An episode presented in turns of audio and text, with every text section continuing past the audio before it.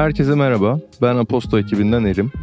Aposto yayınlarının editörlerini konuk aldığımız ve onlarla yayıncılık serüvenleri, yayınlarının özü ve medyanın geleceği üzerine konuştuğumuz podcast serimizin 8. bölümüyle karşınızdayız. 8. bölümün konuğu Döngüsel Ekonomi 101 yayınının editörü Tunç Karabayar. Selam Tunç. Merhabalar.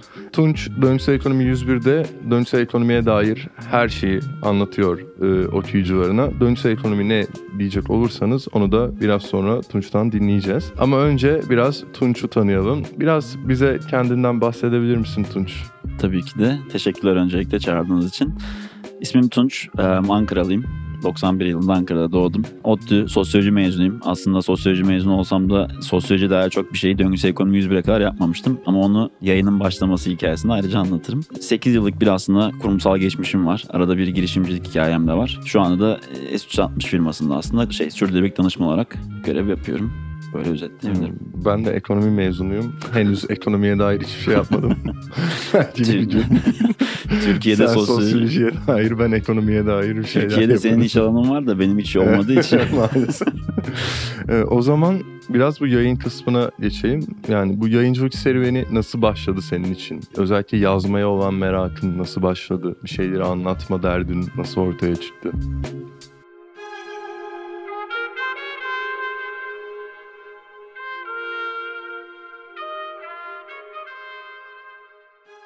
Aslında şöyle 2019 yılında dediğim gibi kurumsal hayattan istifa ettim ve değişik bir maceraya atıldım. Maceradan sonra aslında amacım bu değildi ama Favor adına bir girişim kurmak için Ankara'ya geri döndüm. İşte küçük bir yurt dışı seyahatinden sonra. Favor'la ilgili çalışırken Favor temelde aslında restoranların, kafelerin, marketlerin gün içinde satamadıkları talep fazlası ürünleri daha uygun fiyatlarla tüketiciye sunduğumuz bir mobil uygulama. Gıda israfını önlemeye çalışıyorduk ve Favor benim ilk girişimim olduğu için ve kurumsal hayattan sıkılmış bir girişimci olarak da dedim ki tüm iş modelini kendim yapacağım. Her şeyini istediğim şekilde tasarlayabilirim. O süreçte döngüsel ekonomiye dair bir bilgim vardı ama onunla iyice haşır neşir oldum ve döngüsel ekonomiyi önce kendim anlamam lazım ki Favor'ın iş modeline entegre edeyim diye aslında Döngüsel Ekonomi 101 adında Medium'da yazılar yazmaya başladım. Bu süreçte sosyolojiyi belki işte aslında ilk defa o zamanlar kullanmaya başlayıp döngüsel ekonominin sadece bir atık yönetim süreci olmadığı, sadece şirketlerin, özel sektörün veya devletlerin içinde bulunması gereken, benimsemesi gereken bir konsept olmadığı, gerçekten toplumsal bir dönüşüm gerektiren bir süreç olduğunu farkına varıp da döngüsel ekonomi 101'i bu şekilde aslında toplumun biraz bilinçlenmesi, birazcık farkındalığın artması adına kurguladım. Çok güzel. Peki yani aynı zamanda ben başta alanda bir işte çalışıyorsun ve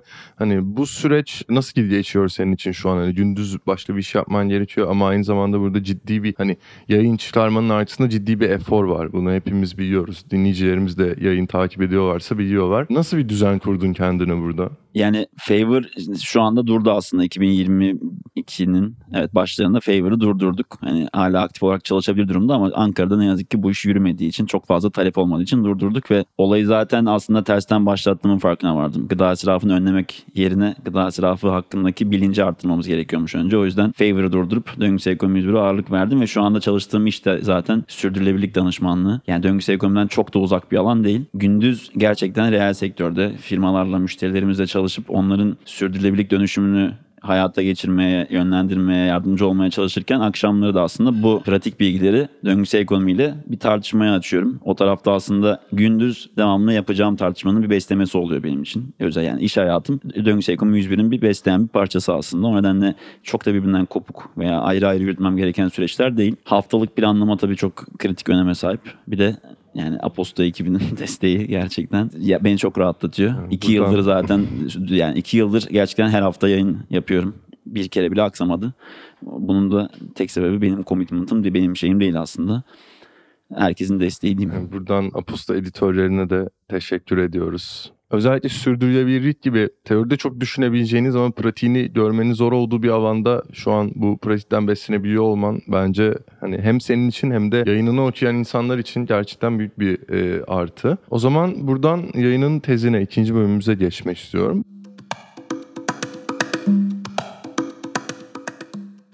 Açıkçası dönüşsel ekonomi benim çok yani birazcık fikrim olduğu ama yayınını da henüz tam takip edemedim özür diliyorum buradan öncelikle. Buradan sonra gerçekten bir takipçi olacağım. Ee, yani tam olarak ne olduğunu bilmediğim bir şey ve hani bu büyük ihtimal çok karşılaştığım bir şey. Döngüsel ekonomi kavramının ne olduğunu bilmeyen insanlar için. Burada da bu podcast'i dinleyenlere hani biraz nedir döngüsel ekonomi ve aslında neyi vaat ediyoru biraz tartışmak istiyorum. İlk soruma başlıyorum. Nedir döngüsel ekonomi? Tamam teşekkür ederim. Evet yani bu çok karşılaştığım bir soru ama bu soruya ben de hep şöyle de cevap veriyorum. Önce döngüsel ekonomi ne değildir? Bunu anlamamız lazım. Bunu anlamak için de aslında şu an içinde bulunduğumuz lineer ekonomiyi anlamak gerekiyor. Lineer ekonomi şu an hayatımızın her alanında. Yani üretim süreçlerimizde var gibi görüyoruz. Evet üret, tüket ve at süreçleri lineer ekonomi. Ucu açık, iki ucu açık ve sonunda atık oluşumuna neden olan bir üretim sistemi. Ama baktığımızda eğitim sistemimizde de lineer ekonomi var. Çünkü öğretmenlerimiz bize bir bilgi veriyor. Biz bunu sınavda kullanıyoruz ve çıktığımızda bu bilginin %80'i aslında verimsiz bir şekilde atık haline gelmiş oluyor düşününce teoride. O yüzden de- lineer ekonomi bir üretim süreci değil. Lineer ekonomi bir düşünce yapısı, bir işe ya iş yapış şekli, hayatımızı yaşayış şekli. Buradan aslında yola çıkarak döngüsel ekonomi bunun tam tersi. Bu iki ucu bağlı. e, kaynakların doğru kullanılabildiği, toplumsal yapılarımızı doğayı takdir ederek oluşturduğumuz, yapıları, yapılarımızı yeniden şekillendirdiğimiz, sistemlerimizi baştan tasarladığımız ve iki ucu kapalı olduğu için de kaynakların devamlı döngü içinde kalmasını sağlayan, verimliliği arttıran, atık oluşumunu da minimize eden bir bence düşünce şekli. Bu şekilde özetleyebilirim döngüsel ekonomiyi. Yani düşünce şekli olarak dediğin bahsettiğin özellikle e, bilgi noktasında çok haklısın. O zaman şunu sormak istiyorum bir de aklıma geldi. Yani döngüsel ekonomi mevcut kapitalizm anlayışıyla bir arada ilerleyebilir mi sence? İlerleyebilir. Çok da rahat ilerler. Hatta kapitalizmi aslında destekleyen de bir süreci var. Şundan dolayı o da. Yani şöyle bir örnek vereyim çok daha rahat anlaşılıyor. Sürdürülebilirlik içerisinde mevcut sistemlerimizi iyileştirmeye çalışıyoruz. İşte gelecek nesillere kaynakları bırakmaya çalışıyoruz. En temelde açıklaması sürdürülebilirliğin bu. Ama bunu yaparken şirketlerin, özel sektörün, devletlerin şu anda olması gerektiğinden daha yavaş hareket etmesinin en temel sebebi ekonomik olarak sürdürülebilirlik yeni iş modellerini getirmeye değil mevcutu iyileştirmeye gerektiği için aslında karlı bir süreç değil. Çok fazla yatırım yapılması ve yatırımın ne zaman geri döneceğini de çok fazla tahmin edilemediği bir süreç. Döngüsel ekonomi diyor ki sen zaten kaynakları verimli kullanırsan, ürünlerini, hizmetlerini devamlı döngü içinde tutarsan senin bir daha ham madde almana gerek kalmayacak. Senin bir daha enerji kaynağı kullanmana gerek kalmayacak. Senin bir daha o ürünü üreten işte kişinin emeğine ihtiyacın kalmayacak ve böylece kar elde edeceksin. Ve yenilikçi iş modelleri çıkartacaksın. ikinci el çıkartacaksın. Tamir, bakım, onarım süreçlerini artıracaksın. İşte yenileme, yeniden üretim süreçlerini artıracaksın ve aslında mevcut bir satış iş modelin var. Bir ürün satıyorsun ama bunun bakımını, yeniden satışını vesaireyi yaparak ekstra iş modelleriyle ekstra gelir kapıları elde edeceksin. O yüzden mevcut sistemlerin çok, aksine çok daha karlı, çok daha ekonomik büyümeyi önceliklendiren ama bunu yaparken de işte doğal kaynakları, insan kaynağını, insan sermayesini, her türlü kaynağı aslında doğru kullanmanı sağlayan bir süreç. Yani özetlemek gerekirse döngüsel ekonomi bir atık yönetim sistemi midir? Değil- Bunu Değildir. bu, bunu e, editörümüz Ege şaka olarak yazdı. Dinley, seri dinleyicilerimiz çünkü Tunç'un her yazısının sonunda bu cümleye rastlıyormuş. Buradan da Ege sana bir selam söylemek istedim. bu Teşekkür ederim. Ee, yok tabii ki de böyle bir sistem değil. Yani sen de çok güzel anlattın.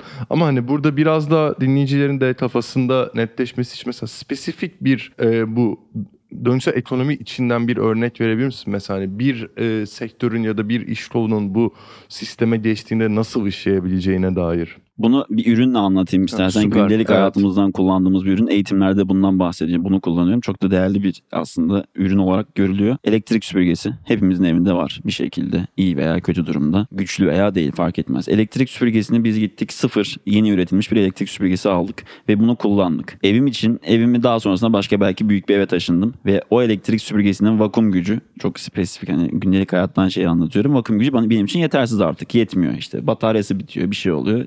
Çekim gücü yeterli değil. Ben bunu ya hepimizin evinde vardır bu arada. Kullanmadığımız ikinci bir elektrik süpürgesi. Yenisini alınca arkada duran bir elektrik süpürgesi vesaire. Ben bunu bu şekilde tutup da atık oluşumu o aslında bir atık. Hani her atık çöp haline gelmek zorunda değil. Köşede duran bir kaynakta bir atık sonuçta. Bunu yeniden ekonomiye kazandırırsam yani yeniden o değer zincirine kazandırırsam aslında döngüsel ekonominin ilk prensibini ikinci el kullanımı, yeniden kullanımı hayata geçirmiş oluyorum. Bunu nasıl yapabilirim? Yeniden bir işte bunu ikinci el satış dükkanına götürüp satabilirim veya bunu bir arkadaşıma hediye edebilirim. Sonuç olarak benim için işlevi bitmiş olsa bile başka bir arkadaşım için hala işlemi devam ettiriyor olabilir döngüsel ekonomi içinde. Bundan sonra bu ürün arkadaşımız kullandı ve artık kullanılamaz hale geldi. Bu sefer bakım onarım tamir süreçleri başlıyor. Bakım onarımı yani şöyle düşününce arabayı düzenli olarak bakım onarıma götürüyoruz da elektrik süpürgemizi niye götürmüyoruz sorusunu sorunca aslında döngüsel ekonomi cevabı ortaya çıkıyor. Bunu da bu şekilde kurguluyor olsak döngüsel ekonominin tüm adımlarını gerçekleştiriyor olacağız. Neyse elektrik süpürgemize bakım onarımı yaptık. Arkadaşımız kullanmaya devam ediyor ama artık gerçekten kullanılamaz hale geldi. Ya da aktif olarak çalışıyor ama haznesi kırıldı. O plastik dışı kısmı kırıldı ve toz kaçırıyor. Çok basit hepimizin başına gelebilecek bir şey. Bu sefer döngüsel ekonomi diyor ki bunu atma. Yine köşede bırakma. Yine sokağın ortasına atma. Bunu götür. Üretici bunu deste- sahiplenmiyorsa bir yan tarafta başka aslında bu süreçleri yürüten şirketler, işte hizmet sağlayıcılar var. Bunu alıyor bu yeni hizmet sağlayıcı. E- Elektrik süpürgesini aslında yeniliyor sadece aksamlarını değiştirmiyor. Baştan bir şey tasarlamıyor. Yeni ürün, e, yeni bir parça takmıyor. Sadece o kırık hazneyi düzeltiyor ve sana geri veriyor. Bu ürün yeniden satışa satıldı, sunulduğunda üçüncü kullanıcına, kullanıcıya geçtik şu anda. Bundan sonra yeniden bir sonraki adım geliyor. Yenileme aslında yeniden üretimle devam ediyor. Yeniden üretimde elektrik süpürgemiz artık kullanılamaz hale geldi. Motoru çalışmıyor. O zaman bunu üretici veya yine hizmet sağlayıcı alıyor ve diyor ki motorunu değiştireceğim hortumundaki yırtığı yeni hortumla değiştireceğim, düzelteceğim ve bunu ben yeniden döngüye sokacağım. Elektrik süpürgemiz 4 kere döngüye girdi. 4 farklı kullanıcı tarafından kullanıldı ve aynı değerini üretimdeki amacı neyse elektrik süpürgesi işlevi neyse 4 seferdir bunu sağlayabiliyor. En son adım olarak aslında o Ege'nin bahsettiği döngüsel ekonomi yayınlarında da her yazıda yazmaya çalıştığım hiç tercih edilmeyen ama zorunda kaldığımızda döngüsel ekonominin son adımı olarak ama bizim yıllardır yanlış öğret öğrendiğimiz ya da bize yanlış anlatılan geri dönüşüm süreci ortaya çıkıyor. Geri dönüşüm şu anda aslında mevcut teknolojilerimiz ürettiğimiz ürünlerin, bu elle tutulur hardware ürünlerin aslında %100 geri dönüşebilirlik oranı çok düşük. %100 geri dönüşebilen ürün sayısı çok az. Buradan yola çıkınca zaten geri dönüşüm döngüsel ekonomi içinde yer almıyor. Mümkünse asla tercih edilmiyor. Çünkü ürünün aslında elektrik süpürgesi olarak ne kadar uzun süre kullanılabiliyorsa o kadar uzun süre kullanılması gerekiyor. Kullanamadığımız noktada da ise elektrik süpürgesinin parçalarını ayırıyoruz ve plastik hazneyi başka bir şekilde işte hortumu başka bir şekilde vesaire vesaire ya da iyice küçük parçalara ayırıp yeniden üretimin en başına ham madde olarak değer zincirine katıyor gerekiyor. Döngüsel ekonomi aslında örneklendirince bu şekilde. Yani biz aslında şu an bütün döngüsel ekonomi aşamalarını bypass edip direkt geri dönüşüm yapıyoruz diyebilir miyiz? Evet. Ve ama hani burada dediğin gibi birinci adım aslında burada bir de şey gerekiyor sanki hani.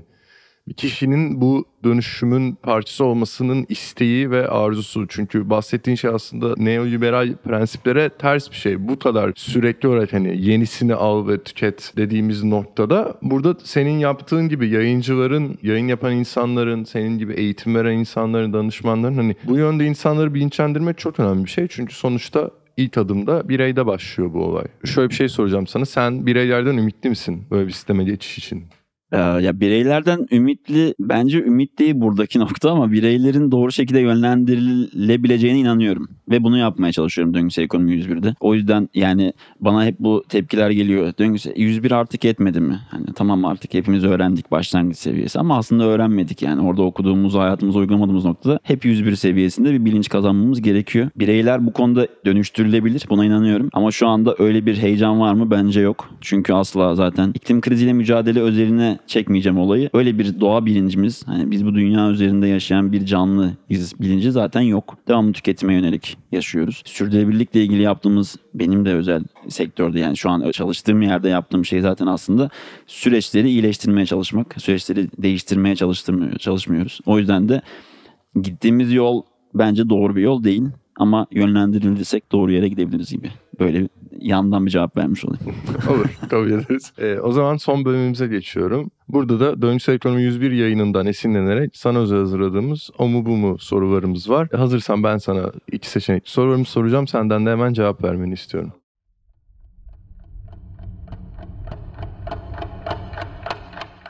Hazırım. Varış noktası mı yolculuğun kendisi mi? Yolculuğun kendisi. Kapalı döngü mü açık döngü mü? Kapalı döngü. Yeniden kullanım mı geri dönüşüm mü? Yeniden kullan. Bakım ve onarım mı geri dönüşüm mü? Bakım ve onarım. Üretmek mi dönüştürmek mi? Üretmek. Kendi girişimini kurmak mı danışmanlık mı? Kendi girişimimi kurmak. Düzenleme çalışmaları önce doğum alanları mı olmalı depozito sistemleri mi? Önce dolum alanları olmalı. Keynes mi Friedman mı? Friedman. Tamam bu kadar sorun. Son soruya bu cevabı vermeni beklemiyordum açıkçası. Biraz şaşırdım diyebilirim. Ama olsun. Çok teşekkür ederiz. Ben teşekkür Ee, ederim. bir sonraki bölümde başka bir apostol yayıncısıyla görüşmek üzere. Hoşçakalın. Selamlar.